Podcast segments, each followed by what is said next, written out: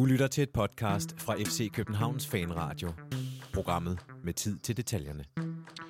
Fem mål i Aalborg på en onsdag, det er absolut ikke hverdagskost for FC København. Et comeback af historiske dimensioner blev det til i Superligaens første forårsrunde. Vi er i den grad i gang. Det og en hel del andet skal jeg i dagens udgave af FC Københavns Fanradio kigge nærmere på. Jeg har nemlig to gæster med mig i online-versionen, som vi stadig opererer med. Og så var der lige noget med det der e-sport, vi også lige skal runde. Velkommen indenfor. Mit navn er Jonathan Folk, og jeg har som sagt to øh, gamle kendinge, i hvert fald den ene, den anden lidt nyere kending, med mig på linjen øh, fra hver deres... Øh, hvad hedder sådan noget, jeg får lyst til at sige, personlige habitat, de, de sidder derhjemme, ligesom jeg selv gør her i spisestuen. Jeg har nemlig øh, den første, nummer et, det er kun to dag, til venstre på min skærm, øh, Mathias. Velkommen til, Mathias. Tak skal du have. Du er jo også normalt kendt som manden i busken, og det skal ikke lyde så venligt, som det gør. Men det er jo fordi, du tit er ude at se øh, spillerne træne ude på tieren. Det er rigtigt. Ja. Har du været det i denne her uge? Jeg var ude i mandags, Ja. øh, og var lige præcis i mandags var jeg lige så meget interesseret i at se, hvad, hvor er William Kvist, hvad foretager William Kvist så, øh, hvor kommer Lea af rullende ind i en bil lige om lidt, øh, som at se selve træningen. Ja. Øh, og der var på et tidspunkt, hvor jeg faktisk troede, at Lea kom rullende ind, for det ikke skal være løgn. Øh, fordi der kom en meget limousineagtig bil, så var der en, en, en dame og et barn, der steg ud, og så blev der to siddende i bilen, og den blev bare holdende. Og der ventede jeg bare på, at, øh, at der kom en velkomstkomité til ham og ligesom bragte ham ind. Men øh, det var ikke ham. Hvem jeg kom, hvem, kom, hvem kom så ud af bilen? Øh, pas. Mr. No One. ikke nogen, jeg kender i hvert fald. En eller anden med en masse penge med et barn, vi ikke ved, er. Muligvis, ja. Ja, okay. Nå, ja, men, øh, og den anden øh, gæst i dag, Jonas øh, Christiansen. Velkommen til, Jonas. Jo, tak. Du har ikke set nogen limousiner med ukendte børn og møder den her? Nej, men det er da en meget god øh, måde at komme i pressen på, hvis man bare lige sådan ruller op i sådan en, øh, en sort øh, Så lige på deadline måde. Ja, ja. Ta- ta- Taler vi egentlig, øh, Mathias, taler vi med sådan en minibus af en art med noget sky- skydedør, eller hvor er vi henne?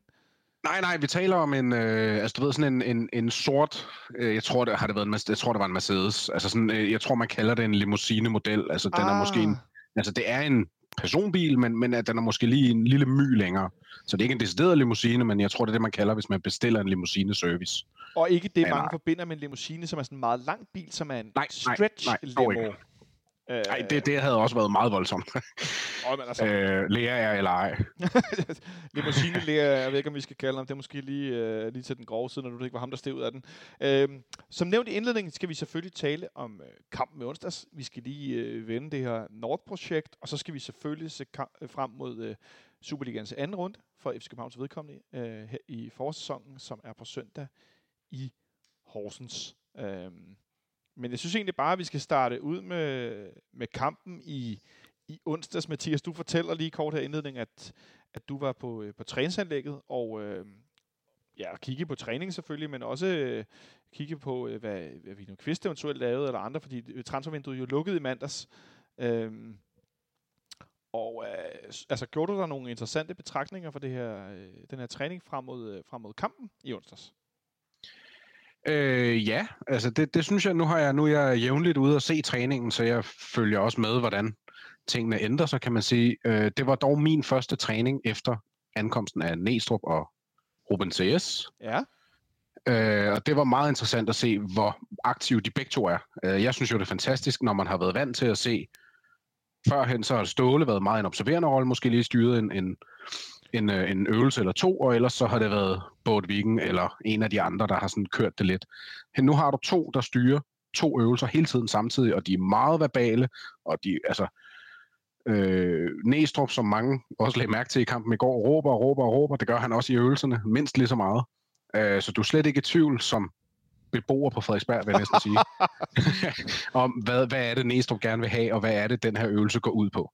Og det synes jeg er super fedt at se. Øhm, og den der trækløver, de har, Næstrup, CS og, og, øh, og Jes Torup, det, er, det fungerer. Det ser ud som om, fra, fra, mine, fra mine øjne i hvert fald, ser det ud til som om, det fungerer rigtig godt, for de skiftes med at tage teten, men de er hele tiden aktive, alle tre. Og det, øh, det, er, jo, det er jo nye toner for os, kan man sige.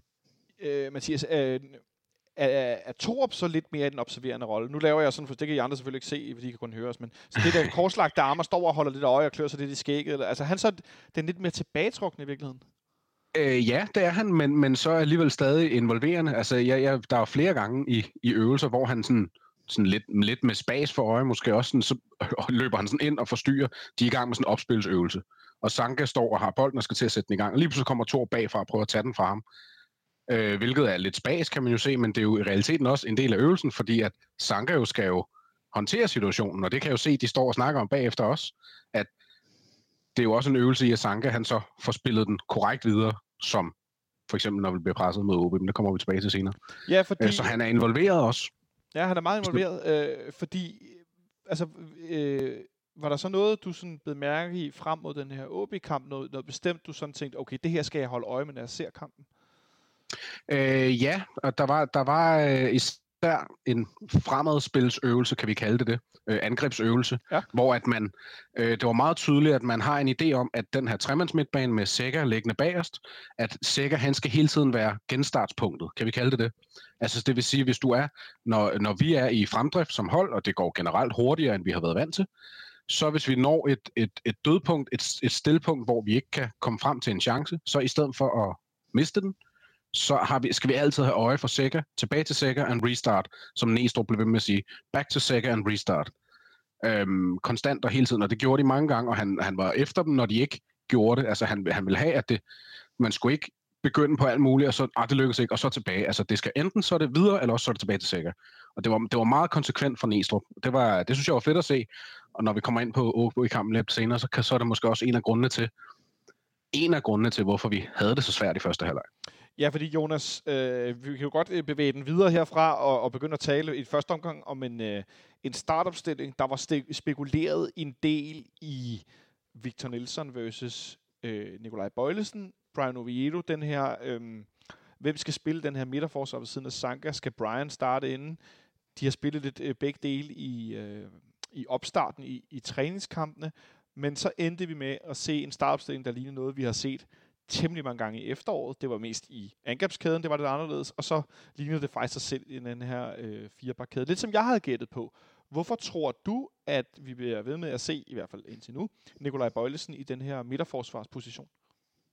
Jamen, jeg tror, de, de har gjort det så godt, så de har fået lov til at fortsætte. Altså, i, i slutningen af efteråret, så tænkte man jo, okay, nu kører vi den lige ind til pausen med det her setup, der ser ud til at det fungerer, og så kan det være, at de resetter hen over vinterpausen. Men det har de så ikke gjort.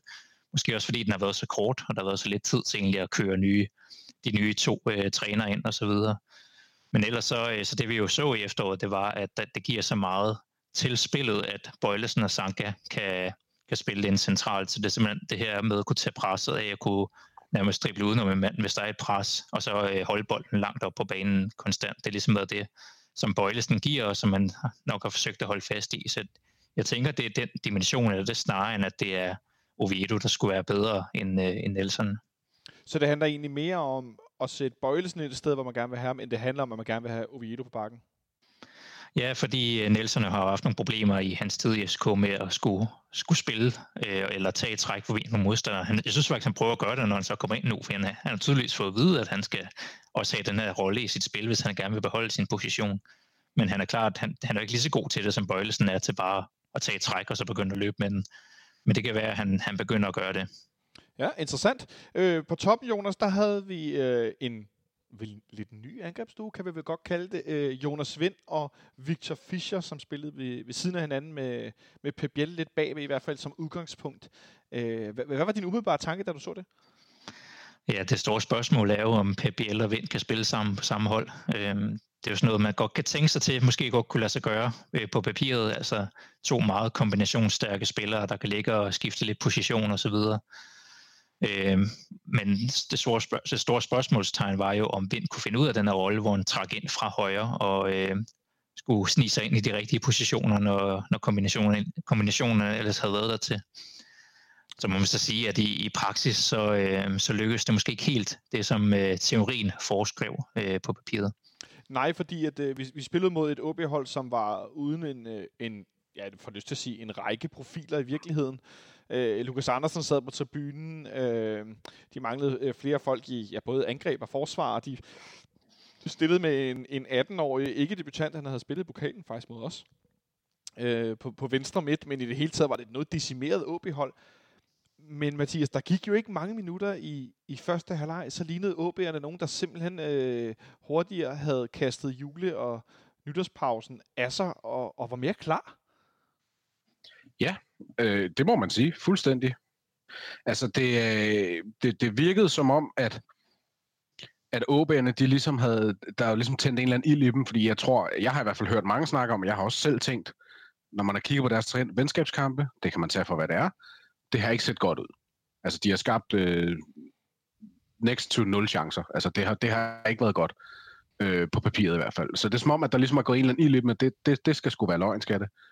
Øh, og jeg ved ikke, om det måske samtidig havde jeg, jeg, jeg, jeg, jeg ved ikke, om man kan sige, at det har lullet FCK lidt i søvn, om det har øh, taget dem off guard på en eller anden måde, men, men de, var, de var klar. De var meget klar, OB, må man sige. OB var enormt klar, Jonas. Øh, kom ud med den her øh, midtbane, som jeg nævnte før, øh, med, øh, med de her sådan relativt, øh, sådan, i hvert fald ikke normale midtbane, Frederik Børsting liggende til venstre, Forsum bag ved øh, Tim Pritchard, der startede inden. Og så den unge Hannesbo på venstre midt, foran øh, Kaketo, og så øh, Federa, som måske har været OB's måske bedste spiller i den her sæson. Øh, og uden navne, som jeg nævnte før, Lukas Andersen, Oscar Hillemark, og så Jakob Almand som, som venstreback, der også var ude. Så det var øh, noget ude af position på nogle, øh, på nogle spillere, sådan lidt. Men de sad på os rigtig meget fra start af. Ja, de har også fået en ny træner i Martin Cifuentes, så der har været meget... Øh, det var et stort spørgsmålstegn, den her kamp, om hvordan øh, de to hold vil, vil møde hinanden.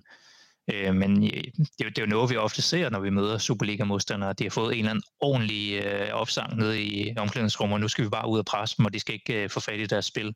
Og der, der, der kommer bare ofte sådan et tryk i de her kampe, hvor vi, vi tænker, at vi skal ud og en stille, rolig og kontrollabel kamp. Øhm, så jo, det bliver ikke en særlig god øh, første halvleg, kan vi sige, og øh, især den første halve time, hvor de virkelig får, får presset os, og hele vores midtbane får ikke rigtig ro til at gøre noget som helst, og der, der er forvirring om, hvor, hvilke spillere skal man spille på hvilket tidspunkt i forhold til, hvor er, er nærmeste modstander også lige henne. Øh, og især, øh, det kommer vi nok tilbage til par omgang, men der er jo flere spillere, som for eksempel Oviedo, der ikke rigtig ved, hvor, hvad skal han gøre med bolden i visse situationer. Skal han back to sikker, så, og så, så sikker opdækket? Hvad skal man så gøre? Hmm. Ja, hvad skal man så gøre? Øh, det virker som om, at de i hvert fald sådan ud fra den startopstilling, som er den, vi har spillet mest med i efteråret, Mathias, det virker som om, at, at, at OB simpelthen havde læst os, og jeg ved ikke, om det var det her back to Sega, men sådan mere generelt også, at, mm. at det, det, her, de, det havde de læst godt på lektien.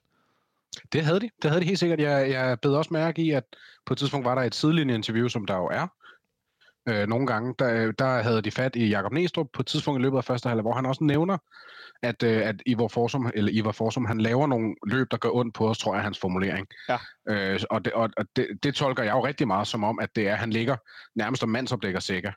Øhm, og når vi så samtidig har alle, alle vores folk foran sikker, de lå meget, meget centralt. Altså, så, så det gjorde det også det er selvfølgelig OB, der har læst på lektien, men det gjorde det også nemt for dem at bevare deres pres konstant og hele tiden, fordi at vi var meget endimensionelle i, hvor, hvor vores placeringer var, og vores positioneringer. Øhm, og det, det, det, havde, det havde de styr på. Det må man sige, de havde styr på. Så vi kommer slet ikke ind i kampen, Jonas. Øh, nej, du markerer selv. Jamen det er også, altså en ting er, når, når vi har bolden, at uh, Forsum så, så lægger sig op af Sega. Når OB har bolden, så søger han faktisk væk fra Sega ud på siderne øh, hvor vi havde tænkt, når han ligger som sådan en tier, og så bliver hele midtbanen i tvivl om, hvem skal tage ham, skal sikkert langt ud af position for at skulle følge med ham, eller skal han blive ind centralt? Og det skaber bare sådan nogle spørgsmålstegn på et hold. Det skaber spørgsmålstegn, og, og en ting er, at vi i det åbne spil har svært ved at sætte vores eget spil, og svært ved at dække op for OB's. De har nogle opspil i, i de første 10 minutter, hvor man godt kan se, at de rammer hinanden meget godt. De tager nogle gode løb, øh, løb, løb. De tager nogle gode løb gennem vores, øh, gennem vores kæder. Øh, men kunne hjælpe Jonas, om det så ikke er en mærkværdig dødbold, vi kommer bagud på? Det, det så lidt skørt ud. Vi er jo, vi er jo vant til at, at have ret godt styr på defensiv dødbold, men det var som om, at der var nærmest øh, fuld zoneforsvar. Alle skulle stå i et sted og, og så op, og så kunne øh, Rasmus Tillander jo bare løbe til forreste stolpe og, og, og hætte den modsat, kan man sige. Der var heller ikke nogen med til at dække stolperne, så det, det lignede bare en ja, det sted fejltagelse og tvivl om, hvem der skulle tage den. Øh, jeg har været, jeg blev sådan lidt i tvivl om, vi er gået over til at dække øh, zone på dødbolde, eller vi har hele tiden gjort det, når vi går over til at dække mand-mand, eller sådan. Det virkede lidt som en blanding, men jeg havde i hvert fald lidt svært ved at lure i den her kamp. Der er helt sikkert nogen, der er klogere på, på fodbold end mig, der kan svare øh, klart på det. Jeg havde i hvert fald svært ved at finde ud af, om det var det ene eller andet øh, princip, vi dækkede vores, øh, vores dødbold efter. Er der nogen af jer, der har et, et, et bud, eller i virkeligheden? Eller? Men altså, vi, vi har jo hele tiden dækket zone på, øh, på dødbold, men så har vi altid haft øh, tre frie mænd til at, mm. til at gå efter bolden, kan man sige. Og det lignede, der ikke rigtig var de der øh, guards, der, til at, der, kan, ja. der kan søge bolden også. Så ja, det så bare mærkeligt ud. Ja. Fuldstændig enig. Altså det er, det, det, man har været vant til at have haft øh, en døje, corner, whoever, som ligesom har, så har de en, en zone hver, hvor de skal bare op til den bold for enhver pris. Og det var der overhovedet ikke noget af i går. Så har de i hvert fald glemt det. Øh, så, det, så det ser lidt sjovt ud øh, den anden aften, at, at vi kommer bagud på sådan en ballonbold på hovedet, der ryger over på den bagerste stang. Øh, men også et symptom, tænker jeg lidt på, at OB kommer braven ud til kamp, og vi altså ser, ser tunge ud, både mm. mentalt, men også øh, fysisk, at der bliver ikke, der, man, man bevæger sig ikke så godt, hverken med eller uden, øh, eller uden bold. Jeg sidder her og kigger på, på statistik for første halvleg, og vi starter med at have, stort set ikke at have bolden i første kvarter. Det vipper så over, vi ender med at have 54% boldbesiddelse. Vi ender første halvleg med et skud på mål. Øh, det er fordi, at der er så et, et hovedstød på overlæggeren, der ikke tæller. Øh, men vi har en afslutning fra kanten af feltet, som, øh, som Rasmus Falk har på et tidspunkt i første halvleg. Og det er faktisk den afslutning, vi har i første halvleg. Mm. Øh, det i sig selv er også øh, altså, urovækkende, ikke? Øh, og går der ikke også lang tid, før vi har den? Er, er vi ikke ret langt hen i halvlejen, før den kommer? Jo, jeg tror faktisk, at vi ender med at være bagud 2-0, da den afslutning det tror jeg også, øh, ja. falder. Øh, så må I, må I lige hjælpe mig en gang. Jeg har faktisk lige øh, set det tidligere dag, men nu har jeg alligevel svedt det ud. Øh, den unge Hannesbo over på øh, OB's midtbane, som jeg læste mig til, var forsvarsspiller. Jeg tror i virkeligheden måske, han er gået hen og blevet midtbanespiller. Jeg er ikke helt sikker. Øh, han har et fantastisk, øh, øh, en fantastisk afslutning i en situation, hvor bolden igen bliver mistet øh, hos, eller den bliver mistet hos Brian Oviedo, som I er inde på, han mm. bliver øh, lukket ned. Øh, kommer igennem og får afsluttet. Og så skal jeg love for, hvis der var en, der var klar i første halvleg for FC København Mathias, så var det Kalle Jønsson. En det må man sige. helt vanvittig øh, redning, som han får vippet, øh, vippet ja, væk. Øh. Ja, ja, ja jamen, altså jeg, da jeg så den første omgang, der var jeg, der var jeg sådan, nå ja, men den skal du da have. Men når man så ser den igen, og igen, og igen, og igen, da jeg synes næsten, den er vildere for hver gang jeg ser den. Det er virkelig, virkelig godt snuppet. Øh, øhm, og der er også god fart i den bold, ikke? så, så ja, jeg synes, det er, det, det er godt taget. Det er godt taget, Kalle. Godt taget. Klar dig selv på skulderen. Øh, mm. fik også yoghurt med i fanretten. Altid. Ja. Gamle FC Københavner, ham skal man aldrig øh, fornægte. Øh, Jonas, men det var vel også et varsel på, at det ligesom fortsatte det her, den her OB-dominans i første halvleg. Øh, vi var lidt inde på, vi kunne ikke spille bolden tilbage til Sega. Hvad med det offensive spil, Jonas? Hvad, hvad, hvad synes du, der gik galt der? Jamen det var, øh, vi kunne ikke rigtig, vi kunne slet ikke komme op til nogle ordentlige angreb på en eller anden måde. Det var som om bolden hele tiden gik i stå på midtbanen. Øh, hverken Stage eller Falk kunne faktisk øh, komme i nogle positioner, hvor de kunne trække fra en mand, eller øh, blive fri af deres nærmeste opdækkere. Så det var ligesom om det strandede der hver gang. Og så tror jeg, der var et problem med det her med, at både PPL og Jonas Vind forsøgte at, at finde nogle af de samme, øh, de samme rum. Øh, så det var ligesom, den, alle forsøgte at trække ned, og så øh, var det, er det jo nemt for modstanderne bare at følge med, og så lukke ned på det her. Og så er du heller ikke rigtig nogen, øh, nogen dybdeløbere, når det så endelig var. Så ofte så er det jo sådan en, en kædeeffekt, så det ene det gør det næste problem værre. Så jeg tror, det er lidt det, der skete. Ja, og så, øh, altså, øh, vi har jo talt meget om det her med, at vi har hentet Bundu ind, fordi han har fart i fødderne, han har gennembrudsstyrke, det har vores offensiv. Når der Rami ikke spiller, så har der ikke været nogen af dem, der har det. Øh, jeg, jeg så i, i første at de forsøgte at bytte rundt på Jonas Vind og Pep Biel på et tidspunkt, så Jonas Vind nogle gange gik ned i banen for at modtage den, vende på den, løbe med frem. Øh, det lykkedes heller ikke rigtigt. Pep Biel blev helt usynlig som den her højre angriber. Det hjalp heller ikke noget. Øh, og inden vi nåede så langt, så... Øh, ja, så... Øh, Åh, oh, kunne hjælpe mig om så ikke, øh, at øh, den kære øh, Peter, Andersen, øh, Peter Ankersen, han øh, rendte ind i en lidt mærkelig duel, Jonas, hvor han ikke rigtig takler, og der sådan lidt, bolden rammer mig, så ryger han ned. Og når man ser den i langsom, oh, jeg får helt ondt bare af det. Hans ankel, der øh, vender helt, eller fod, der vender helt rundt. Øh, han har selv skrevet på Instagram efterfølgende, at han regner med at være ude i noget, der ligner tre uger. Morten Posen fra FC København har på FCK.dk øh, været ude at sige, at ah, man ved ikke lige helt, og man vil helst ikke gætte for meget. Øh, men det lyder som en kraftig forstuning. Øh. Jeg har nået at tænke, Jonas, så nu har han brækket foden igen. Ja, altså det er jo... Øh, de var, de var jo øh, gode til at vise den en 5, 6, 7, 8 gange, den der øh, omvendte fod der øh, i slow. Men det ligner jo, at han prøver, forsøger at blokere et indlæg, og så, øh, når båden, foden ligesom at vende den forkerte vej, inden han lægger vægten på den. Så det er jo ligesom det, der sker. Og det der jo, det man normalt tænker i sådan en situation, der er der lige rådet et ledbånd eller to, eller et eller andet, en scene, et eller andet. Øhm, men det kan være, at han, han nøjes med en, en forstuning.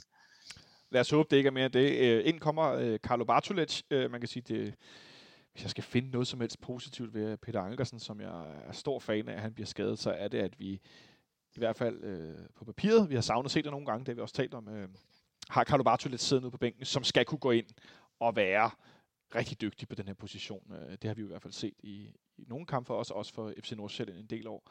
Han kommer ind på banen, øh, men så går der ikke så lang tid, Mathias, så, øh, så mister Brian Oviedo bolden igen i det, jeg har lyst til at kalde en af de dårligste halvleje for en FC København-spiller i rigtig lang tid. Ja, og det, det synes jeg ikke engang er for hårdt sagt. Altså, det var, det var virkelig, virkelig ringe. Jeg, jeg kan ikke mindes, at han...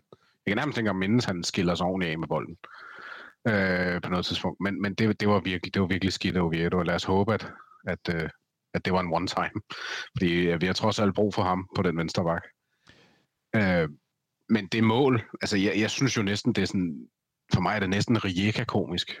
Altså undskyld for at bringe den frem. Men ja, det, det, det fik du godt skrevet på. Kan du ikke prøve at rammer først bøjle.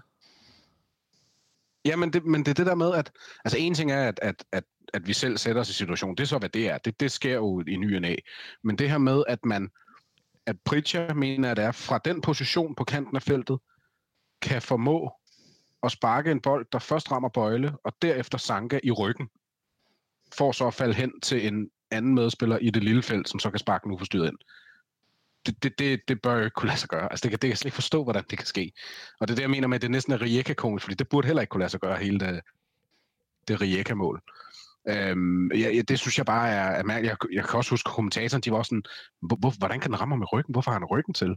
Øh, det, det, det synes jeg bare var det er enormt spøjst. Øh, og heldigvis er det spøjst, fordi at nu vandt vi, og all is well, men det var, det, det, ja, det, jeg, har, jeg har lidt svært ved at beskrive det andet, end at kalde det Rijeka-komisk, fordi jeg synes, det, er, det bør ikke kunne ske. Det bør ikke kunne ske, Jonas. Øh, jeg tror, det var Michael Bischoff, som fik bemærket som gammel forsvarsspiller, at Bøjlesen vender ryggen til det her indlæg, der kommer fra Tim Pritchard, og det var han, kunne man godt høre på ham, noget fortørnet over en forsvarsspiller, der vender ryggen til bolden, så kan du ikke se, hvad der sker, og så videre. Øh, så den unge Hannesbo, han får simpelthen scoret et mål til 2-0 efter 39 minutter i den her Marit-halvleg, hvor meget fodbold nederen 2021 fik du lige pumpet ind i årene for fuld knald, Jonas? Ja, det jo, man begynder jo at få nogle flashbacks til, øh, til efteråret og 2020 i generelt. Altså, man, man er jo efterhånden vant at der kan komme nogle kampe i gang imellem, hvor man bare sådan, Nå, okay, det er der, vi er i dag. altså, I forhold til Bøjelsen, der, der, er, der er nogle elementer, altså han gør sindssygt meget godt for opspil, men der er jo nogle elementer, hvor han har mere instinkt af en, af en bak end en mm. midterforsvar. Ja. Så det, det er jo sådan noget, man ser en gang imellem. Der var også en, en kamp op, tror du, mod Sønderjyske, hvor han dukker sig øh, på et eller andet øh, indlæg, og så scorer Haji Wright eller et eller andet. Øhm, men udover det, så gør han det jo fint, men det, det, det, det er sådan nogle ting, der kommer i gang imellem. Og så tænker man jo bare, okay, 2-0 ude i, i Aalborg med en halvleg inden det, det lugter nok af et nederlag og et surt, øh, og en masse spillere, der skal snakke om, at man skal tilbage på hesten igen og, og ting og sager. Og sådan må vi ikke kunne starte, og alle de her ting, vi har hørt i løbet af 2020 så meget, så det er lige før, det minder mig om at være teenager, og have en CD-afspiller med en CD, som man sætter på repeat med sit yndlingsnummer, fordi jeg har godt nok hørt den den skive for mange gange efterhånden, øh, især når der ikke er noget, der ændrer sig. Øh, Mathias er lidt inde på det her på træningsbanen, Jonas, hvor at øh, Seles er meget aktiv og verbal, og Næstrup er meget aktiv og verbal. Jeg tror, observerer lidt mere. Vi ser i slutningen af første halvleg billeder på tv, at de sidder fire mand på stribe sammen med, jeg tror, er det Kim Christensen, der Kim. er den sidste? Ja, ja mm. Kim der er den sidste. Ja, og, så, og de er tydeligvis i, jeg ved ikke, om man kan kalde det debat, men de er en eller anden form for øh, firevejs samtale, vurdering, analyse, dialog af, okay, hvad skal vi gøre? Mm. Øh, hvad hvad, hvad yeah. tænker du, når du ser det, Jonas? Jeg, jeg synes, det er fint, at der er så mange kloge, analytiske fodboldtaktiske hoveder, der ligesom kan, hurtigt kan komme ind og sige, hvad det, der skal laves om her. Det er jo, det er jo også det er jo fint at gøre det nu, altså, hvor det ikke øh, det, der er blevet gjort op med, det er jo, det er jo en stedighed. Der har været trænerteamet i mange år på, at det vi gør, det er det rigtige, og vi skal bare fortsætte med. Så her der er, der er vi sådan, så nye inde i en proces, i noget, man prøver af, at man ikke er bange for at så lave det om. Så det kan godt være, at vi tegner hele, hele vinteren på, at det skal, det skal være sådan, at det skal se ud, men så, okay, en dårlig halvleg, så laver vi det om. Så det synes jeg egentlig er fint. Den, det, men det er en balance, fordi der er så mange hoveder, kan også gøre det til, at der er for mange kokke, på, på, der prøver at forsøge at lave forskellige ting på samme tid. Øh, så det kan man jo også godt blive forvirret af. Men øh, det formår jo allerede, hører man øh, før halvlejen går i gang, eller pausen går i gang, at øh, det, det er Bundu og Nelson, der skal ind. Vi forsøger at smide de her spansktalende spillere ud. Ja, fordi første halvleg slutter faktisk, øh, Mathias, med et, et lille løft. Øh, vi får en lille bitte smule bedre fast de sidste 5-7 minutter efter, at faktisk, ja, stort set fra OB kommer på 2-0. Der er meget klassisk måske, så trækker OB så lidt. Pludselig kan vi få lidt kombinationer. Øh, Jonas Vind kommer på bolden nogle gange og forventer den ud på, øh, specielt ud på, på Oviedo faktisk, eller ud i den side. Øh, Biel kommer også nogle gange på bolden og får lavet nogle, noget kombination med Bartoles, der ikke helt kommer til indlæg. Fischer pludselig lidt på bolden. Og så pludselig et, øh, vi har et enkelt indlæg, der går flat i, igennem, hvor Jens Dage han ikke kan nå den, Sanka kan ikke nå den. Der er lige sådan noget, mm. lige ved næsten. Og pludselig en, en dropbold ind i feltet, og så er øh, måske en af vores bedste hætter i virkeligheden, Jens Dage, får den lagt op på overlæggeren. Nåede du at få et glimt af håb det, eller tænkte du, det bare var en enig svale? Øh, nej, jeg blev nær, næsten mere modløs, fordi jeg tænkte, den, den skulle have været der, hvis jeg skulle have haft et håb, kan man sige. Ja, okay. Øh, så det gjorde næsten, at jeg sad i halvlejen og tænkte, det, det, jeg, jeg kan ikke se det her ske. Øh, for, netop fordi den ikke gik ind. Havde den gået ind, så var jeg helt sikkert, øh, at det er nemt at sige nu, men så havde, havde jeg nok haft en anden følelse i den halvleg. Jeg var, jeg var godt nok modløs i halvlejen. På ja. trods af, at vi heldigvis og trods alt kommer, kommer tilbage mod slutningen. Det er også logisk i og med, at, at OB de mister måske lidt pusten, og vi, vi, vi formår at vedholde et, øh, et tryk og, og holde boldbesiddelsen en lille smule længere frem på banen, i stedet for bare at sparke den frem, og så den ryger tilbage. Øh, det, det, det, det er klart, det, det trives vi bedre i. Det er der ikke nogen tvivl om. For Jonas, så, så laver vi den her dobbeltudskiftning i pausen, og jeg kan godt tilstå, at der selvfølgelig ikke nogen af jer, der sad her i stuen sammen med mig og så det, men jeg, jeg, jeg ved ikke, om det var så skide svært at kalde Oviedo skulle skiftes ud. Det tror jeg, at de fleste mennesker med, med to øjne, øh, der har set en fodboldkamp bare lidt en gang før, øh, godt kunne regne ud. Men jeg var faktisk også rimelig sikker på, at det var Pep Biel, der blev skiftet ud, fordi man ville holde øh, Jonas Vind i spil, og som, som sagt, der var den her dobbelt øh, position, om du vil, eller spiller til den samme position. Øh, og Victor Nielsen, øh, nej, Bundu kommer selvfølgelig ind i stedet for, øh, i stedet for Pep Biel.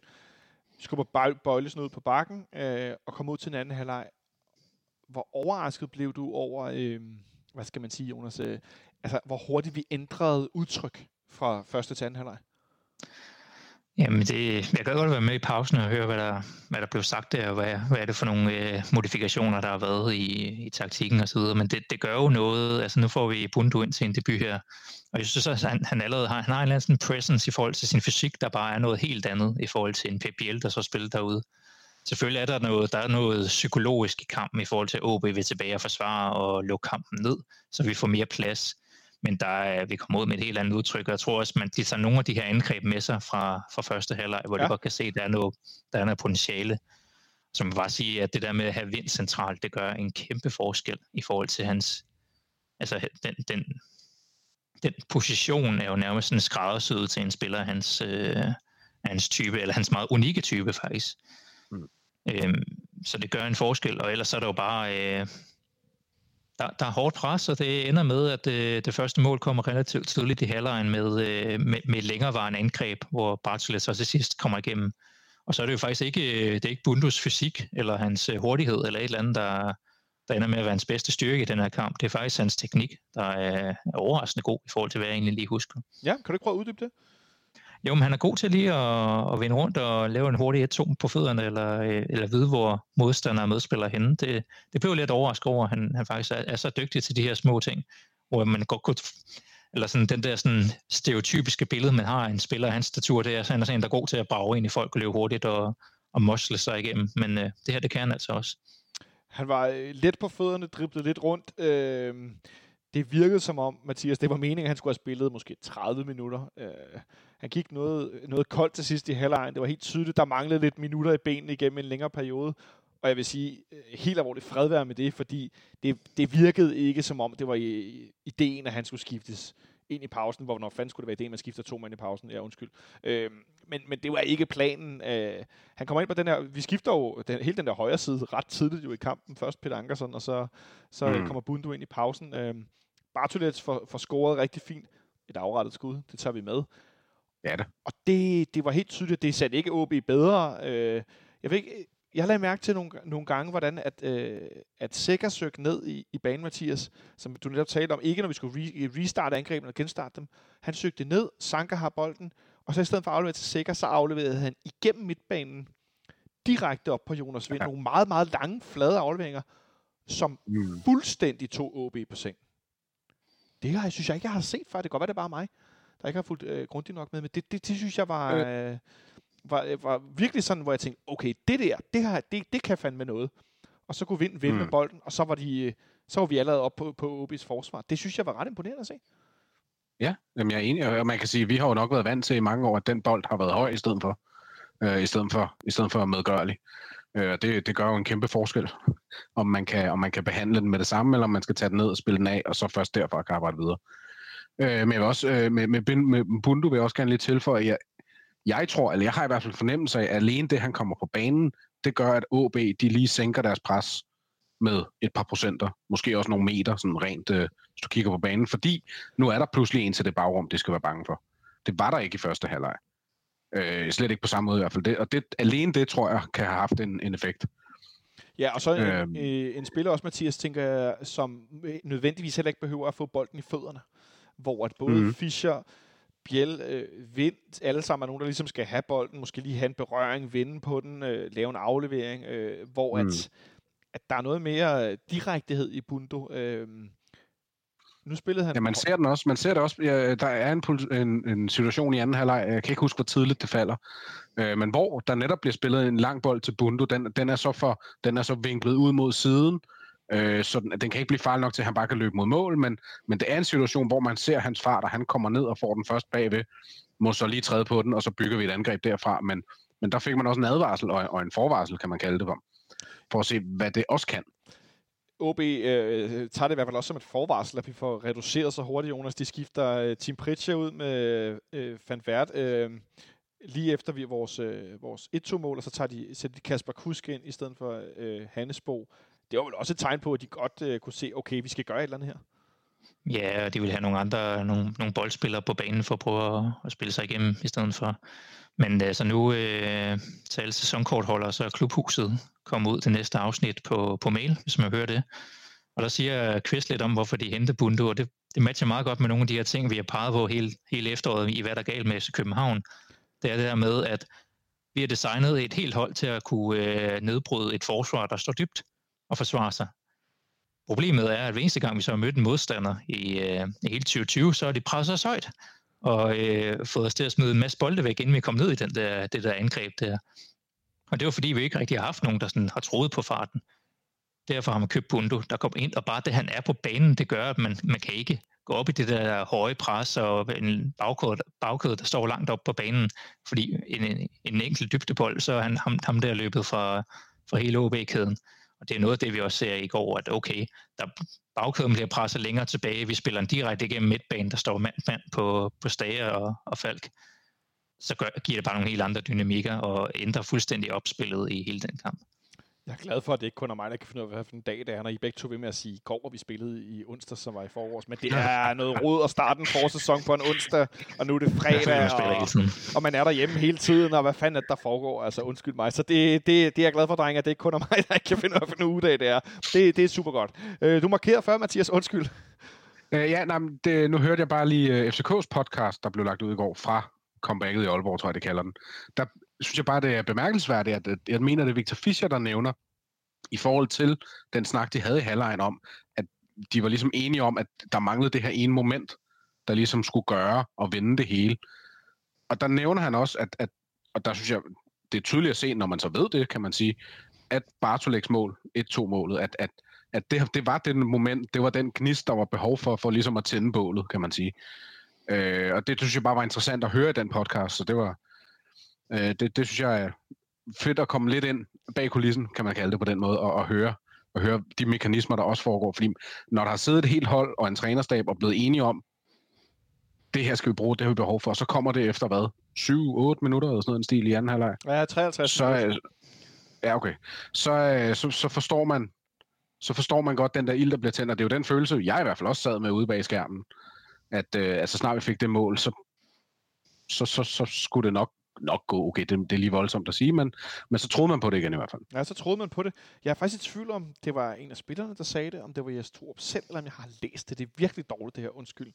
Men jeg mener, at der blev givet udtryk for, at Jes Torup faktisk nærmest var ked af det i pausen.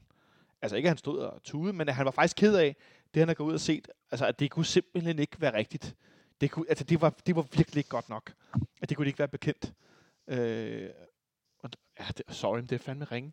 Jeg kan huske, hvor det er fra. Men, men at, at, altså virkelig sådan en...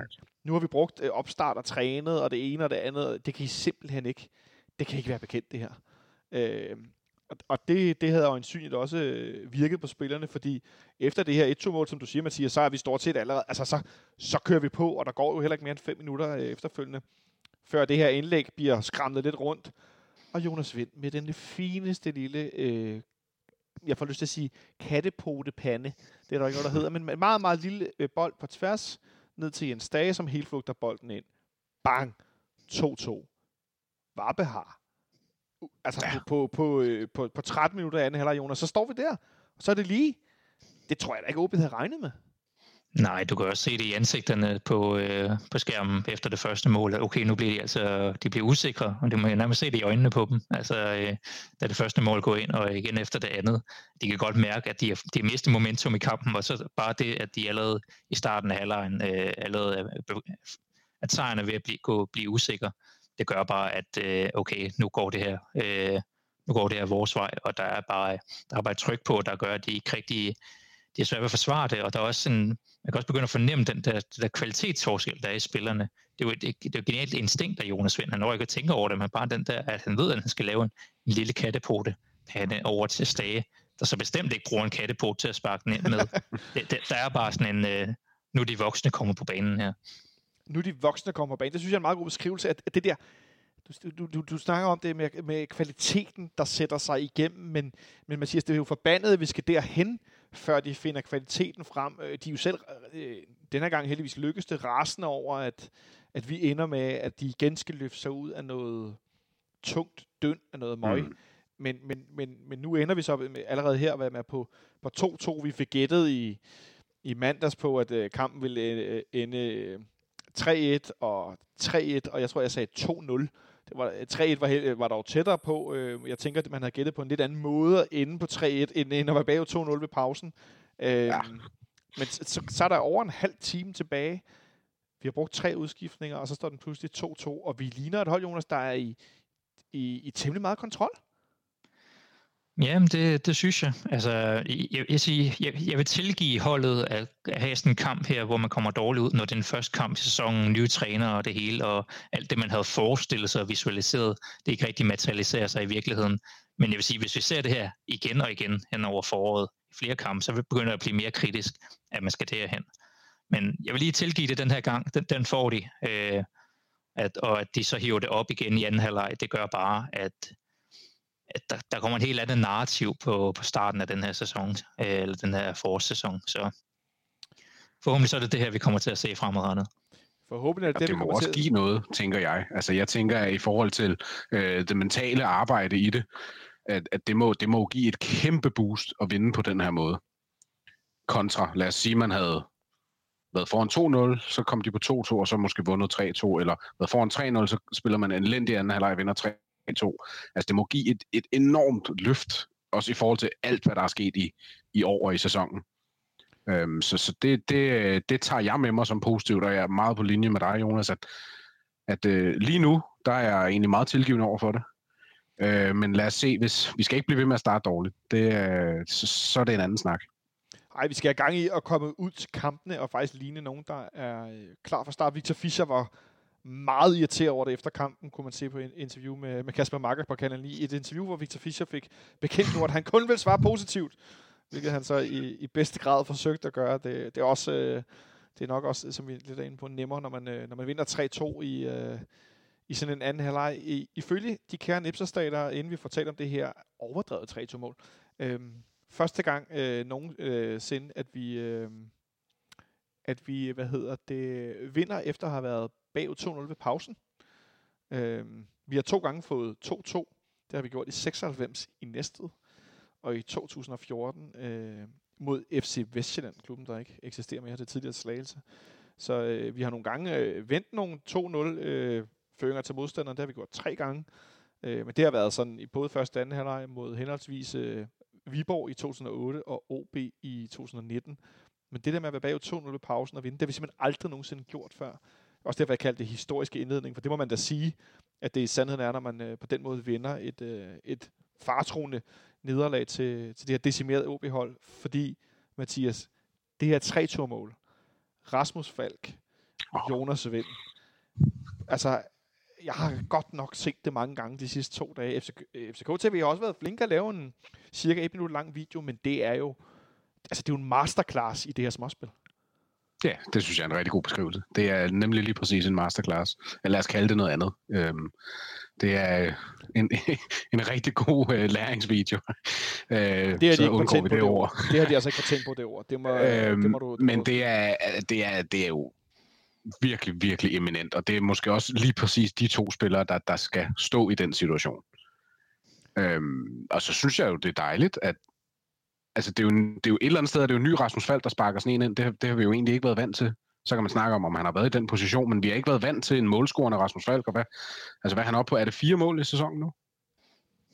Øh, det, det, det, det tror jeg er det højeste, han har scoret i en sæson for FCK, øh, uden at vide det, men, men han har jo ikke været, han har ikke været garant for mål, også kvæg hans positioner på banen, men, men det her mål med Jonas Vind og med Rasmus Falk og spillen frem og tilbage og små touches, og hvad har de? 6-7 mand om sig på et meget, meget lille område. Det er, det er høj, høj klasse. Og det er jo sådan noget, også igen, som vi snakker om før, med hvad tager man med videre. Det er jo sådan en, man, man er rigtig, rigtig glad for. Og så som et afgørende mål, det, det giver jo et enormt boost og en enorm glæde som fan, men jeg tænker også for dem og for alle trænere. Det er jo det er sådan en, den, øh, den tager man med ned, og den snakker de også, nok også om på vej hjem i flyet, kunne jeg forestille mig. Ja, det tænker Jonas, fordi at få sat øh, som Mathias er inde på, få rykket Rasmus Falk ind i det felt af banen eller område, hvor han bliver mere afgørende, han bliver mere direkte, han kommer mere ind i situationerne, hvor han er den, der ligesom enten laver assisten, øh, eller i det her tilfælde skubber bolden i mål. Øh, det er noget, han selv er ude ved at nævne lidt.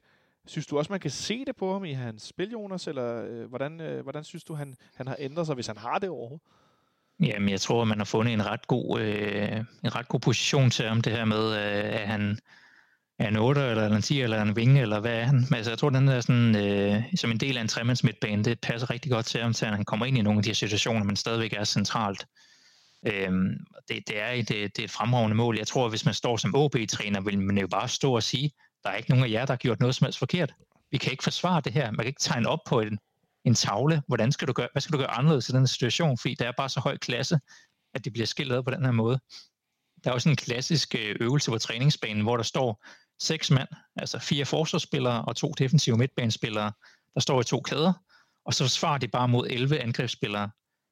Og de kan spille det der spil i halve og hele timer uden at angrebet når score, fordi lige så snart de står i de her kæder, så er det umuligt at spille igennem. Og det er faktisk det, OB gør i går. De står fire mand perfekt på kæde, de står tre mand foran på på perfekt kæde, og der kommer en 8. spiller ned for angrebet til at forsvare os, og alligevel så er der bare to mænd, der på under fire sekunder får lagt den der bold ind. Det, det tager jo fuldstændig øh, motivation ud af OB, fordi der er ikke noget, de kan gøre anderledes i den situation. Det er perfekt timing, det er god teknik, det er Rasmus Fald, der viser positionel øh, godt overblik ved at tonse ned mod målet, og så stoppe op på det rigtige tidspunkt, sådan så han lige får skabt sig den ene meter, der, der er plads til at lægge den ind på. Så fik Jonas Vind lavet to assist. Øh, nu fik jeg før øh, sagt noget så bizart som kattepote pande. Det lover jeg aldrig at sige efter den her optagelse. Nu sagde vi det i dag, og vi har sagt det nogle gange, jeg siger det ikke igen. Jeg finder, vi må finde på et bedre udtryk. Øh, og så det her lille vip øh, til siden, med, med ydersiden er det vel, øh, til, til Rasmus Falk, inden han får sådan øh, halvdelen vrist øh, sparket bolden øh, ud til sin egen venstre side i, i sidenettet. Og så er vi bare foran 3-2, der mangler 11 minutter, og OB ligner ikke nogen, der er i nærheden af at skabe noget. Øh, en voldsom udvikling på en anden halvleg, Jonas, hvor vi jo øh, altså øh, kort tid for inden at gå til pause, og shit, nu fortsætter det her 2020 Marit, vi lige troede, vi var på vej ud af, slutter godt nok efteråret 1-1 på hjemmebane mod OB, ser meget trætte ud. Det er ikke så lang tid siden, det er kun lige knap en måned. Skal vi nu fortsætte igen med det her? Og så har vi pludselig vendt 2-0 til 3-2 med rigtig godt spil, med rigtig gode visioner og med, med, med, ja, med, med udtryk, der, der får mig til at tænke, de ligner nogen, der har rigtig meget lyst til at spille fodbold. Nu ved vi ikke, hvad de har sagt i pausen. Vi kan gisne om det, vi kan gætte på det. Det lyder som om, de har talt rigtigt med store bogstaver. Øhm, men Jonas, jeg kan ikke lade med at tænke, tror du ikke også, at spillerne selv indi- altså imellem hinanden har sådan hanket op i hinanden for ligesom at, altså det er jo deres, det er deres job, og det er deres øh, levevej, og det er, det, det er det, de bliver målt på. Det må de vel også have talt om. Jo, ja, man kan også høre, at der er kommet en ny klæde ind i, øh, i truppen. Øh, jeg så det her ene, det her indslag, hvad hedder det, Discovery Plus har lavet omkring FC København og hele den her quest-periode og ting og sager. Og der siger Jes Torup, at, at spillerne begynder at møde ind tidligere om morgenen, og de går senere, øh, fordi de synes, det er sjovt, der er en anden klæde i, på træningsbanen. De, de har fået nogle nye positioner og nogle nye, nye måder at spille fodbold på, og det giver bare noget andet. Og jeg tror, hele den her, hele den her kamp og den, den udvikling, der er, det er bare, at der er så sindssygt meget individuel klasse, der bliver sat sammen på en ny måde i det her hold, sådan så det, vi overtager bare mere og mere kampen øh, stille og roligt. Det er jo, det er jo en, altså når man tager den sådan spiller for spiller, så er det jo sindssygt høj klasse, der er på deres København-mandskab lige nu, og jeg kan slet ikke forestille mig, hvordan det kommer til at se ud, når, når Lea bliver sat ind i det også. Fordi det, det ser, altså en startopstilling ser bare vanvittigt god ud. Det vi heller ikke havet af 4-5 skader til, øh, til nøglespillere øh, mere. Nu er Ankersen så lige ude, men stadigvæk så ser det jo øh, det ser fremragende ud. Og jeg vil næsten sige, at det her hold på papiret øh, ser stærkere ud end det seneste mesterskabshold. Jeg tror, vi skal tilbage til 16-17, før vi finder noget, der, der er bedre. Du må kæmpe, Mathias. Øh, ja, jeg vil bare lige supplere i forhold til, hvad Jonas nævner omkring øh, den her glæde, der bliver givet udtryk for om, ved, ved træninger omkring tieren og hele, og hele atmosfæren der. For mig har det været bemærkelsesværdigt, når jeg er ude og se træningerne, at førhen, så var der måske nogen, måske et par stykker, der lige sluttede af med at spille overlægger. Og ellers så drysser man bare ind en for en. Nu, øh, og de sidste mange gange, jeg har været ude og se træning under to, der er det i hvert fald halvdelen af holdet, hvis ikke flere, der står og spiller overlægger sammen og kører lidt på hinanden, og, og man kan høre, at de har nogle konkurrencer i gang, og garanteret spiller om at give faxe til holdet, eller hvad ved jeg. Det er ikke så meget det, men det er mere den der, der får jeg i hvert fald en fornemmelse af, at de som gruppe står mere sammen, og hygger sig mere omkring det, og gerne vil være der på en anden måde end førhen. Det kan være en meget lille ting, det kan også være, at det er at læse for meget ind i det, men det synes jeg bare er en, en interessant detalje. Ej, det er da aldrig skidt, når man har lyst til at være der, hvor man nu øh, går på arbejde, om det er som fodboldspiller, eller du sidder på kontoret, hvor du laver med, hvis du har lyst til at blive der. Det tænker jeg, det er, det er ikke dårligt nogensinde overhovedet, øh, for at sige det mildt, for sammenholdet i en, øh, i en gruppe af medarbejdere. Øh, det er heller ikke dårligt for, for FC København, når man øh, går fra første halvleg med dårlige øh, statistikker og ender anden halvleg med 60% boldbesiddelse på udebane i Aalborg. Et sted, hvor vi ofte der bliver ikke scoret særlig mange mål i mange af kampene. Vi har tendens til at tabe dem nogle gange. Øh, vi ender med øh, øh ni afslutninger, godt nok kun de tre øh, på mål. Øh, OB ender på nul skud på mål i anden halvleg. Så vi får i hvert fald øh, lukket dem voldsomt ned. Øh, jeg husker ikke heller, at Kalle har øh, noget, der ligner en redning, som går forbi, eller hvad det hedder. Eller sådan. Der er ikke så mange farlige aktioner for OB i anden halvleg. Det får vi lukket rigtig godt ned. De har ikke nogen hjørnespark. Øh, altså, så, så i hele taget får vi, får vi skubbet dem godt tilbage på banen. Øh, og ender så med at vinde den her 3-2-kamp. Jeg kan anbefale at lytte til FC Københavns podcast fra øh, turen til Aalborg. Om ikke andet, så bare lige fra begyndelsen, som er optaget nede ved sidelinjen, der kamp jeg fløjtede af. Øh, og lige inde på banen bagefter. Man er, altså, så er man ikke i tvivl om, hvor meget det betød at forvente den her kamp til en, øh, til en 3-2-sejr. Noget, som vi helt sikkert kan tage med videre til kampen øh, på søndag i Horsens. Jeg synes, vi fik øh, rundet det meget godt. En, øh, en man of the match, Mathias, fra i, øh, i onsdags. Øh, jamen, lad os sige, første halvleg diskvalificerer, så, så bliver det en Jonas Vind i anden halvleg. Jonas Vind på en anden halvleg. Jonas? Jamen, jeg har også øh, Jonas Vind. Det, det er ham, der er katalysator til at vinde opspillet, og det er ham, der laver de her to flotte assist, hvor det ikke bare er... Det, det, det er formidabelt instinkt, han viser i begge de her situationer. Øh, så når, når sidelinjerapporter spørger, hvad, hvad tænkte du i situationen? Øh, jamen, han når jo ikke at tænke, det er bare ren instinkt, og det, er, det er høj, høj klasse. Ren instinkt. Har du mere at sige om ja. det, Mathias? Hvor god han egentlig var? Øh, nej, det var egentlig, jeg vil bare lige give en honorable mention til Victor Nelson. Altså i forhold til at ikke have været inde på holdet og så videre, der synes jeg, det er fantastisk at se den måde, han kommer ind på. Og viser jo, hvad han bidrager med. Altså han, hvis han ikke vinder alle sine dueller, så er det i hvert fald langt, langt de fleste af dem. Øh, og jeg synes, jeg har utrolig ondt af, at han kommer ind og gør det så godt, og så desværre har karantæne på søndag. For ellers er jeg ikke i tvivl om, at han havde spillet med Bøjle på venstre bakken, men det kommer vi tilbage til senere. Ja, det, det var bare lige en honorable, honorable mention. Det, øh, det skal vi nemlig vinde øh, om ikke så længe. Øh, jeg vil sådan set for en, øh, en sjælden bemærknings skyld øh, tilslutte mig og sige, at jeg synes, Jonas Vind var vores klart bedste spiller foran Rasmus Falk. Øh, han, han har lige været lidt småskadet i opstarten, og har ikke spillet øh, fuld 90 i nogen træningskamp eller noget, og så går han ind og spiller sådan en kamp øh, næsten 90 minutter. Øh, og øh, altså, i den der anden halvleg, hvor han kommer ind på den position, hvor han er bedst, der spiller han jo altså på et niveau, som er...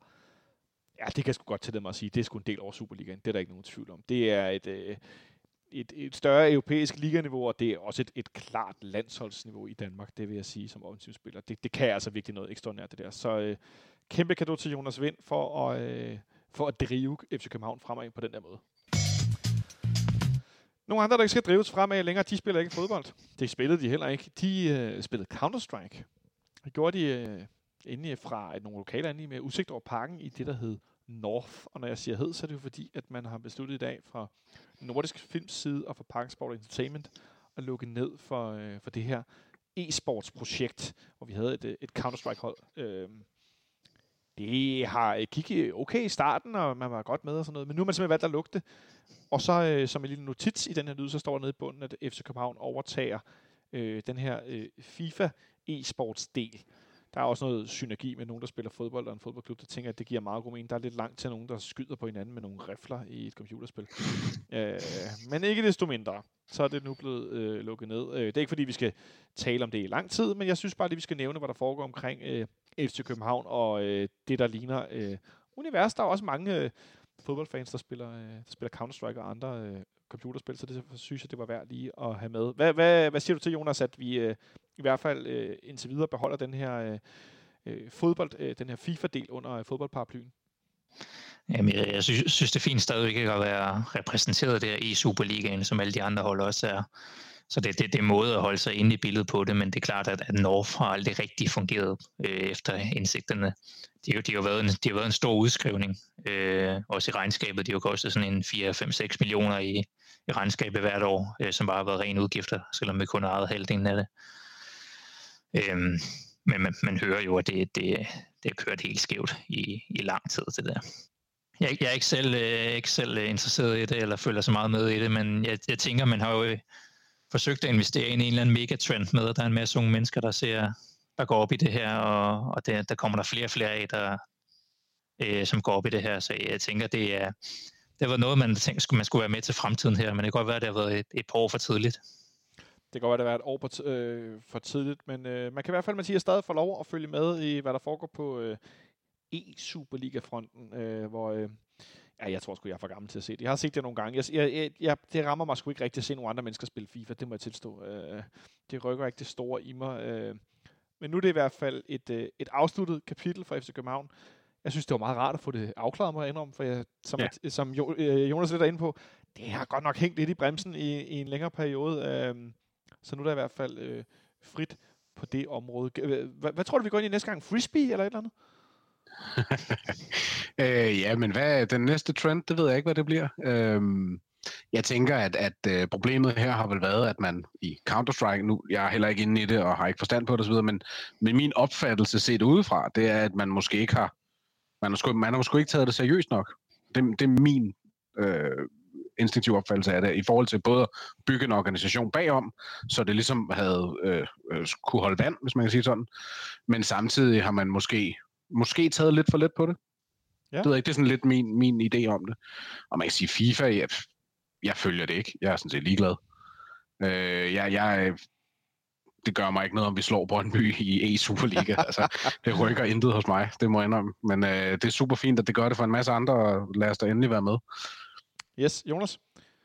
Jamen, jeg, jeg havde bare lige scrollet tilbage i min Twitter-timeline til omkring slutningen af november. Der er en af de her e-sports kommentatorer, der ligesom øh, havde skrevet omkring øh, North, øh, for, for at læse lidt op. Øh, jeg, jeg har været meget kritisk omkring North i de seneste par år, men det har jeg været, fordi jeg personligt synes, der stadig har været noget potentiale.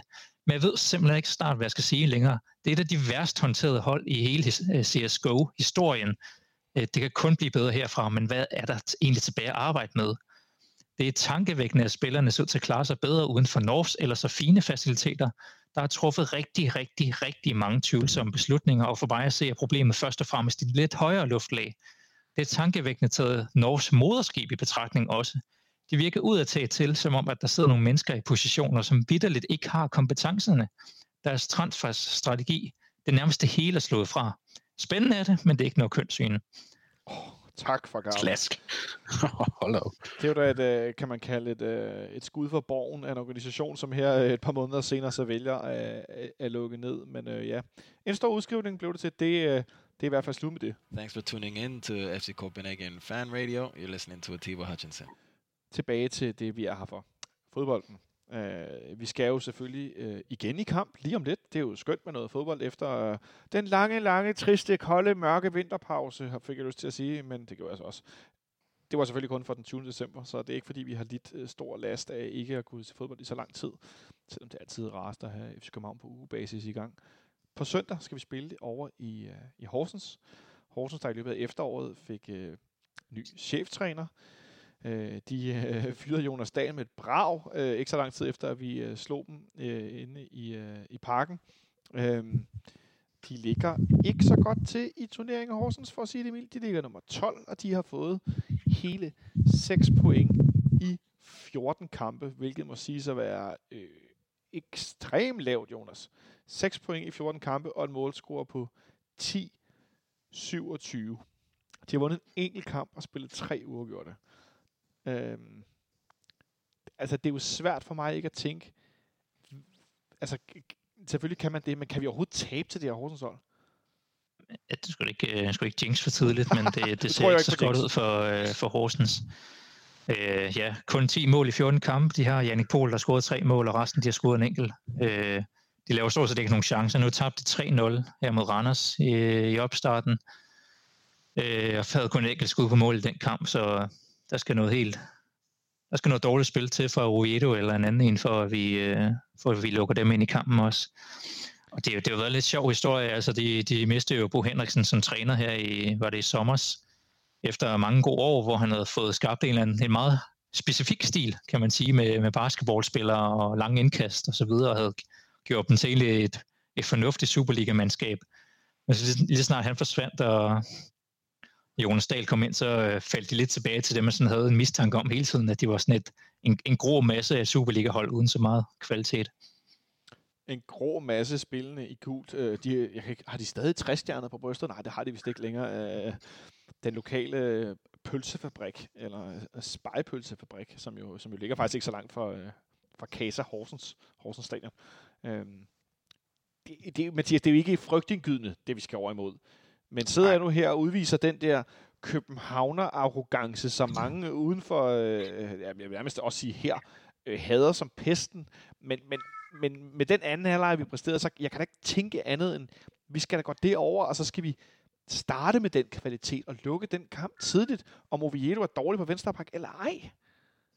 Fuldstændig enig. Altså det er, altså specielt siger anti-Jinx og alt det der, nu tror jeg ikke på Jinx, men det, det altså, Altså, man kan ikke sige, at det kan ikke gå galt, for selvfølgelig kan det gå galt, øh, men det bør ikke kunne gå galt. Øh, jeg kan slet ikke se, hvordan de skal kunne lægge det pres på os, som OB lagde for eksempel. Øh, og dermed kan jeg slet ikke se os spille så dårligt en halvleg, som vi gjorde første halvleg mod OB. Og dermed får vi pladsen til at spille og skabe kaos og semikaos osv. Så, videre. så ja, selv sagt bliver jeg utrolig skuffet, hvis vi ikke vinder, men jeg forventer også, at som du siger, at vi lukker den forholdsvis tidligt. Ikke at vi fører 3-0 ved halvlejen, men at vi spillemæssigt og udtryksmæssigt som minimum er, er, er i hvert fald et eller to niveauer over fra næsten første minut. Ja, altså en klarhed, Jonas, som vi ikke har været så vant til. Vi har set den nogle gange. Vi så den i, i Haderslev i efteråret. Den, den, den kom og gik lidt nogle gange i kampene, øh, mm. og i starten af kampene, men den, den var der dog nogle gange. Øh, nu har vi ikke set noget fra Horsens Stadion. Så vi ved ikke, om banen ligner Vejle, om den ligner Odense, eller om den ligner den imponerende bane, der var oppe i, i Aalborg. Øh, men Randers, som jeg får lyst til at sige, det er det tonserhold, de har en rigtig dygtig målmand i Delac. Han var så ikke, øh, det tror jeg ikke, nogen målmand har været i stand til at redde. Øh, Vito, Vito øh, Hammershøj, øh, altså dunder af et 2-0-mål, som Randers lavede den anden dag. Øh, et mål, der for øvrigt er blevet delt meget rundt omkring, øh, kan jeg se på nettet i alle mulige lande, fordi det er spark med det der langskud, han får lagt op i, i det lange hjørne. Øh, men, men, men Jonas, er det i virkeligheden os selv, der er øh, den største fjende i sådan en øh, kamp mod Horsens, eller hvad tænker du? Ja, altså det kan jo, altså som du siger, den der randomiseringsfaktor, der kan være, det er jo netop det der med, hvad er det for en bane, vi kommer op til. Vi skal spille her i starten af februar. Øh, det kan blæse helvede til, det kan sne helvede, til, det kan være en frost hård bane. Øh, så på den måde kan det jo godt blive sådan en, øh, en svær kamp, og det, så vil det være det uanset modstanderen, om det er pokalkamp mod et andet divisionshold, eller, eller Horsens, eller Midtjylland, så vil det altid blive en svær kamp, når det er sådan nogle forhold. Så det, det er det, der kan gå ind og spille ind.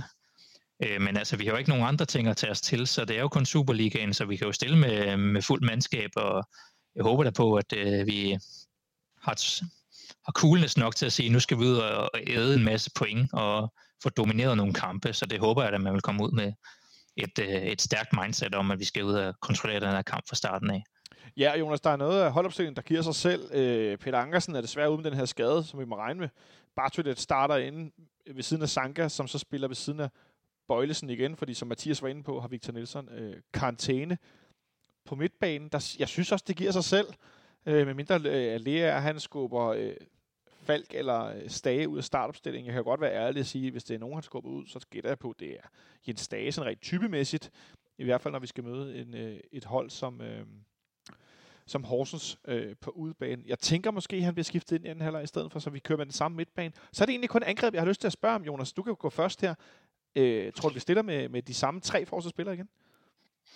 Nej, jeg kan godt forestille mig, men øh, ja, det ved jeg sgu ikke. Det kommer an på, hvor, hvad for en form Bundu er i, hvis han først skal op i, øh, i, øh, i fysisk form, for at han kan spille. Det kan være, at han kan spille 60 minutter, og så starter inden, og så, kommer, så gør vi noget andet derfra.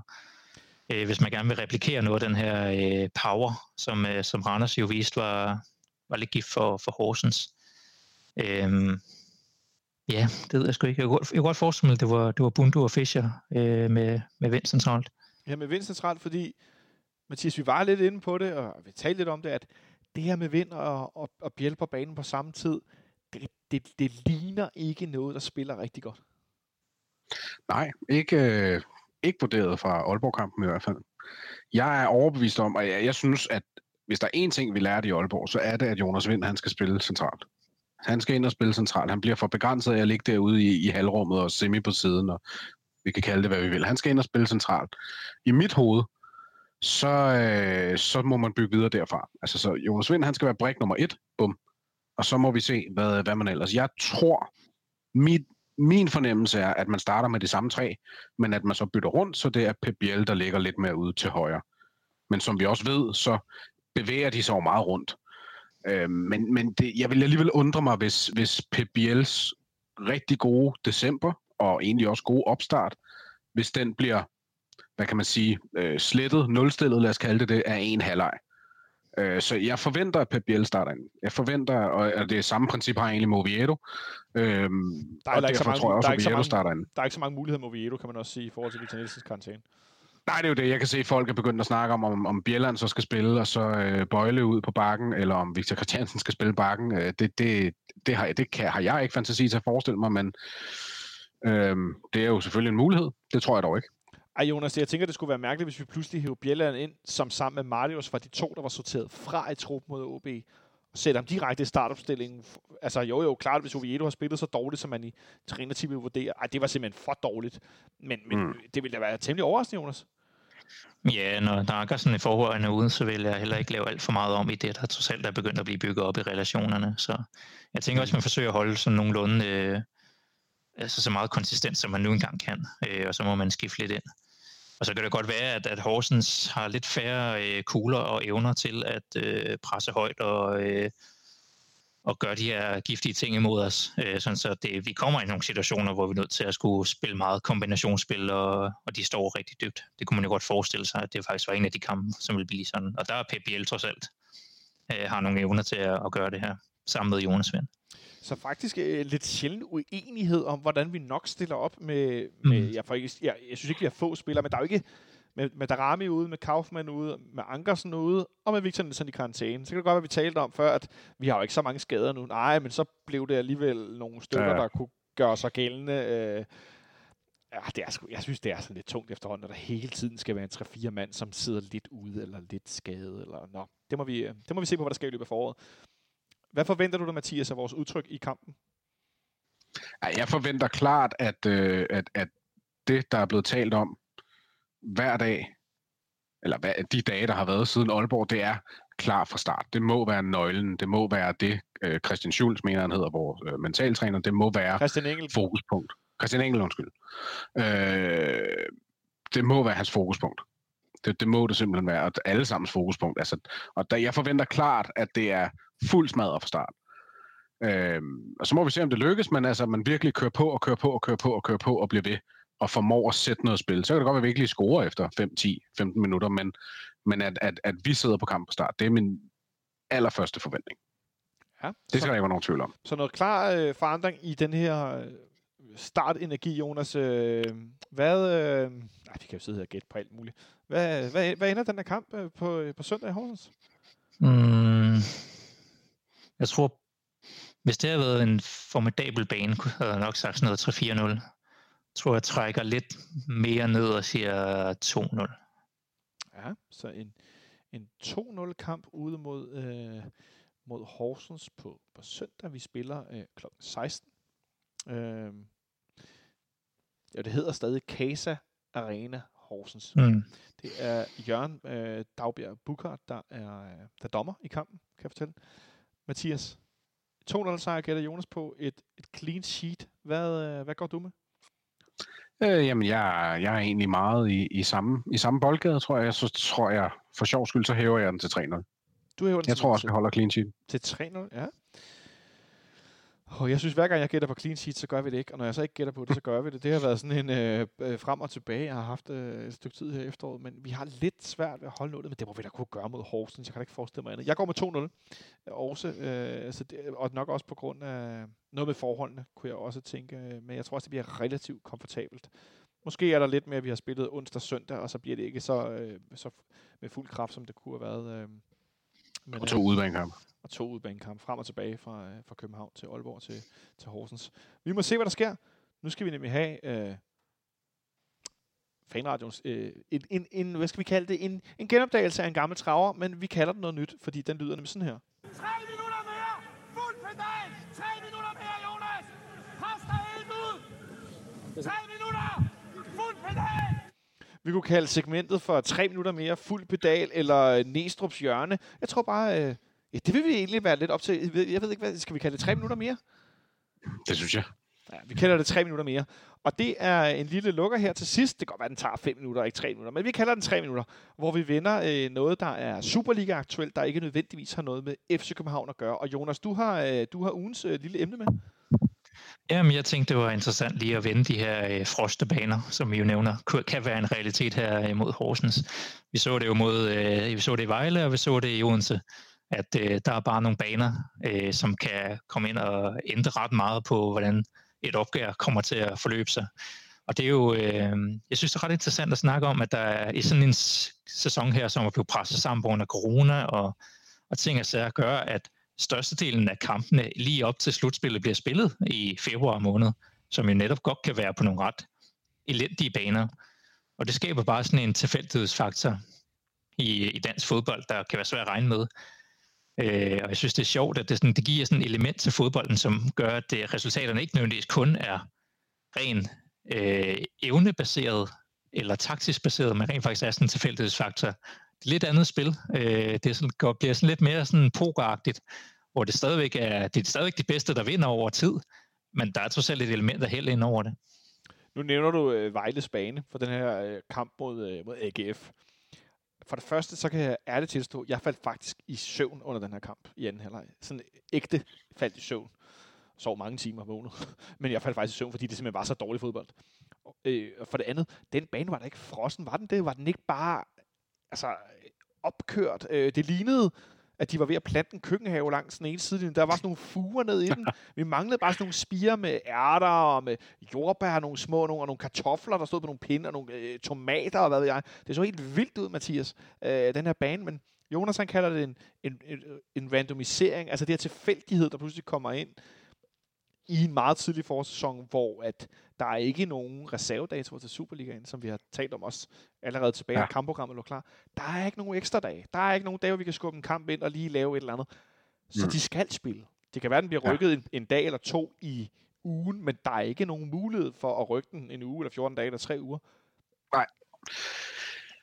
Ja, men det er, det, det er, men jeg, jeg, jeg er helt enig med Jonas. Jeg synes, det er et interessant emne, fordi det er, det, det skaber nogle nye faktorer, og man kan sige, hvis, du, hvis man så tager OB's kamp for eksempel her mod, øh, hvad er det, det, det er Lyngby.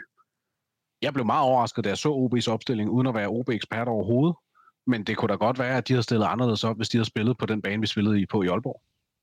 Øhm, altså, så, så det, jo, det blev også pludselig en faktor.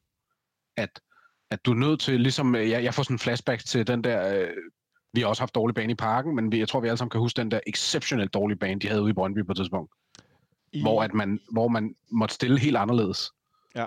I, øh, fordi at du kunne ikke spille fodbold der. I Derby, der ender 0-0 med den her sandkastbane, hvis jeg ikke tager meget fejl, hvor ja. der er nærmest ingen mm. afslutninger i hele kampen. Ja, det, det skal nok passe. Det, det, men jeg kan i hvert fald huske, at jeg, selvfølgelig Ståle var jo, var jo rasende videre. Øh, men, men, men det står stadig som et vildt eksempel for mig, og det minder det her mig faktisk lidt om. At, at der er så mange forhold på spil, som du er nødt til at rette dig ind efter, og som bare gør, at du kan have en gameplan, du kan have en måde at spille fodbold på. Altså, Nordsjælland på sådan en bane, hvad har de tænkt sig at gøre? Præcis, fordi Jonas, jeg kan ikke lade mig tænke, når Mathias siger det her, at det er meget anderledes, end at vi for eksempel godt ved, når han er spilleklar, ja, sorry, Andreas Spilland skal ikke spille op i farven helst. Han er ikke så god for den der, med den der plastikbane, øh, eller kunststofbane, undskyld. Øh, altså, at man nogle gange tager forholdene i betragtning i forhold til, hvordan man spiller og hvem der spiller. Er det i virkeligheden så meget anderledes, eller hvad? Ja, altså ja, jeg hørte i Medianos nedsagt, der snakker de også om, at man er faktisk nødt til at træne på en helt anden måde øh, i øh, januaropstarten. Altså hvor der er sikkert mange trænere, inklusive vores egen, der gerne vil lave alle mulige taktiske spinsfindigheder og rigtig gå ned i, hvordan skal det foregå. Men der har faktisk været mange klubber, der har været nødt til at ændre deres øh, opstartsprogram, for simpelthen at træne på det her. Hvad, hvad gør man, i, når forholdene er sådan her? Øh, og så lige pludselig skal ændre det i løbet af foråret. Det, det bliver ret interessant at se. Ja, og så den her snak om, at vi ville gerne have været et varmt sted hen og være på træningslejr, så man kan træne, stå ude på banen, og så kan opspilsøvelsen eller den definitive til blive, blive stoppet, og så kan man pege og fortælle, og man kan stå i lang tid og pege. Det kan man ikke mm. Man kan ikke stå stille længe, når det er så koldt, øh, på den måde at pege rundt. Øh, tror du, vi kommer til, øh, bare helt kort for lige at vende tilbage til det, vi talte om før, Mathias, tror du, det kommer til at have stor indflydelse på kampen øh, søndag i Horsens? Øh, nu har jeg ikke lige tjekket vejrudsigten, men, men, øh, men det håber jeg ikke. Altså man kan sige, hvis, hvis det bare er koldt, så er det jo ikke noget nyt. Altså, så det skal jo mere være fordi, at, øh, at banen er pløjet op, som du selv siger. Vi, vi har jo faktisk ikke set banen. Så vi ved ikke, øh, vi ved ikke hvilken tilstand den er. Jeg gør ikke i hvert fald. Øh, så hvis den er pløjet fuldstændig op, og samtidig er frossen, så er det noget rigtig juks at spille på. Hvis det bare i godsøjne er koldt, så, øh, så er det jo ikke anderledes, end, end når vi træner og når vi spiller andre steder, tænker jeg. Det lyder som om, der kommer til at være minus øh, 3-4 grader der øh, sidst på eftermiddagen, søndag eftermiddag, og så øh, 8-9 sekundmeter vind, for det skal være løgn. Ej, okay. Ja, det, øh, og de har ikke et særligt højt stadion, vel? Altså, så der er vel ikke dækket. Var det, ikke, det var der endda på Horsens stadion, at Anders Jakobsen scorede sådan et eller andet vanvidsmål i sidste sæson for Nordsjø, eller for Sønderjyske, hvor målmanden prøver at sparke den ud, og vinden tager fat i den, så den ryger tilbage i feltet igen. Det, det er lige før, jeg tror, det var på Horsendal. Nå, det var lige et, et tidsspring. Det var i, det var i Haderslev. Det er ikke... Nå, var det i Haderslev? Ja, det var i Haderslev. Ja, okay. Men det, er godt, det, det var en sjov situation, så lad os bare nævne det. ja, ja. Nå, jamen, det, jamen, nu fik jeg lige hovedet, det var i Horsens, men nu kan jeg tilstå, at jeg har ikke været på Horsens Stadion, men, men det, er vel, det er vel ikke så forfærdeligt højt, så, så den der vind har også en, en, en noget at spille ind. Har de har en endetribune i den ene ende, som er sådan en, der øh, kan beflyttes til, når de skal have koncerter, så kan man stille en, en, øh, en stadionkoncert scene. Altså man kan simpelthen køre hele modulet, og det går sådan ned sådan noget buetag, og så kan man køre det hele væk. Øhm, okay. Og det gør, at ind over den der indtribune kan der komme noget vind, som er forbandet kold, når man som udvendfan står øh, på langsiden, faktisk i det modsatte hjørne af det. Mm. Øhm, Ellers er det et okay stadion. Det er ikke sådan super fantastisk, men når man står der relativt højt på langsiden, går nok lidt ned så er der, der er meget godt udsyn. Øhm, jeg kan da i hvert fald huske at se os øh, vinde en kamp derovre for nogle år siden, hvor Santander blev rasende over, at han ikke var sparket frispark. Øh, og Mm. historien lød på, at efterfølgende gik Dennis Vavro hen til ham ned i omklædningsrummet og lavede pis med ham, selvom han var skide sur, og så kunne han ikke lade med at grine. Øh, Ja, fedt. øhm, så så et, et Horsens Stadion, hvor jeg også tænker, det bliver rigtig koldt, øh, med noget vind og noget minusgrad og noget, men vi må se, om ikke vi kan få det, få det bedste ud af det. Så fik vi også vendt tre minutter, der blev til ja, syv. Lad os se, om de bliver tre minutter næste gang. Øh, er, der, er der flere, vi skal sende en hilsen, eller er der nogen, øh, nogen der har noget på hjertet, vi skal med her til sidst? Øh, en, en kort lille en. Øh, Bartolek, jeg, jeg, jeg, jeg kan nærmest ikke engang huske, at han i sin FCK-tid har fået, lad os bare sige tre, eller der er fire kampe i streg. Så det, det er da faktisk spændt på at se, hvordan han, øh, hvad han får ud af det. Øh, så det er jo nærmest den første reelle, holdbare chance, han får. Øh, det, det, det, synes jeg, det glæder jeg mig til at se. Ja. Om, om, han, øh, om, om vi ser noget nyt for ham, i stedet for at det bare er 20 minutter her og 10 minutter der. Øh, ja. Ikke nogen dårlig point. Nu skal han spille. For der er ikke nogen andre Nu skal han spille, og det er han nødt til, og han skal gøre det godt. Så øh, kære Carlo, vi, øh, vi håber på dig, og vi tror på dig, så øh, giv den fuld gas. Du skal i hvert fald have stor gave for dit indhop den anden dag herfra. Så øh, til de her vil jeg bare sige tak, fordi I var med. Tak til dig, Mathias, fordi du brugte din tid sammen med os som altid. Øh, Det var lidt. og tak til dig også, Jonas, for altid god analyse og snak. Og tak til dig derude, fordi du lyttede med. Vi er rigtig glade for, at vi er tilbage her i forsæsonen. Vi er tilbage igen på mandag. Øh, og så bliver det sådan en mandags fredag, og så skal vi jo spille, øh, så skal vi spille om, om mandagen. Så, så hedder det sådan en øh, mandag fredag, og så tirsdag. Det er lidt noget råd. Men øh, vi optager tirsdag i næste uge igen. Men øh, tak for den her gang. Vi lyttes ved snart, og have en god kamp øh, på søndag. Ha' det godt så længe.